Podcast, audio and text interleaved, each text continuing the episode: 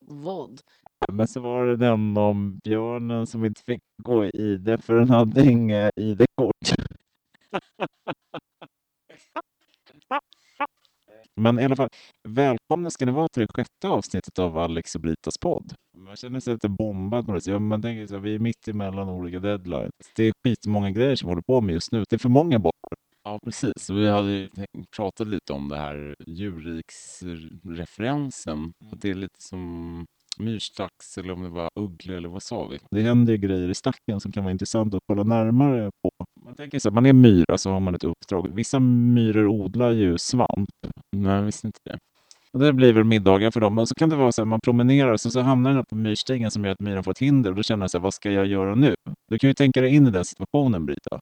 Ja, och den här eh, låg i vägen då sen så började den krackelera och sen Det kommer en stor koka då. då. Myrorna kan inte göra sitt jobb. Man flyttar på kokan, man går ihop, flyttar på kokan. Man bara, "Åh, vad bra, nu, nu kan vi gå sönder. Så var det sten i kokan. Men som ni kanske märker, för, för er uppmärksamma lyssnare så håller vi just på liksom, att jobba med illustration. Det är ett jättespännande fält. Grekerna kallar det här för eh, allegori. På gamla greker, har du hört Ja. Mikis Theodorakis någon gång? Jag känner mycket väl till Micke. Det var ju... Mikis. Jag läste hans självbiografi. Men var det är intressant med självbiografier. Men hallå, eh, byte.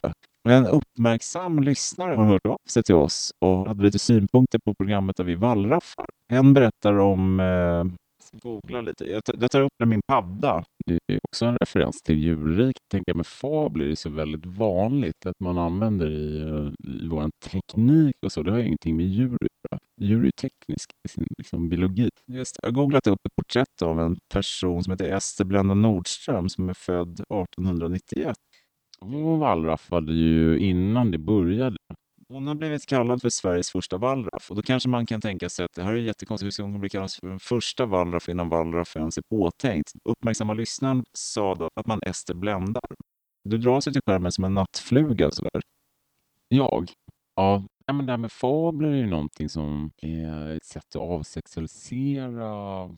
Eller varför har man fabler? Fabler används så jäkla mycket på olika sätt. Men julmat, det är snart dags för det. Ja, jag har börjat eh, stöka lite. Jag har ju preppat en grej till dig. Det är ganska mjöligt så, här, så jag, jag har lite gissningar om vad det kan vara. Är det... Ja, men det är kroppkakor. jag är vegan. Ja, precis.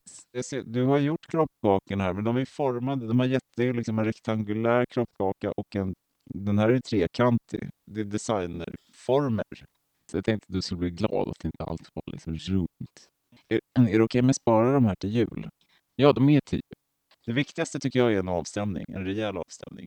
Hallå, jag vill snacka om, om kalligrafi. Det var en tjej som gjorde skitcoola grejer. Just, det här handlar egentligen inte om Captain Design, men det handlar om deras kommentarsfält. De postade en artikel som handlar om att en ung tjej i typ Australien då, har gjort ett kalligrafiskt arbete. De har tecknat om logotyper, typ Coca-Cola, um, Fedex eller whatever. Ja, skithäftigt. Jättefint. Det som var spännande var ju att folk blev tokiga.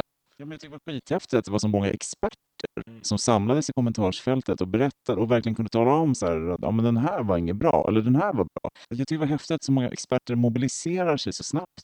Jag gillar det engagemanget, som, alltså den tiden som folk faktiskt lägger ner på att skriva i kommentarsfälten och bara, men jag, jag vill faktiskt såga det här arbetet. Jag känner för att göra det på min fritid som är ett alltså obetalt arbete. Ja, det är så roligt nu med de sociala medierna. Så att designkritiken, att den flödar på ett väldigt tillgängligt sätt. Liksom. Att man kan få det in your face. Ja, jag vill verkligen uppmana folk att twittra, livestreama, samtal. Liksom, gör det. Bara gör det. Kolla på vårt initiativ till exempel.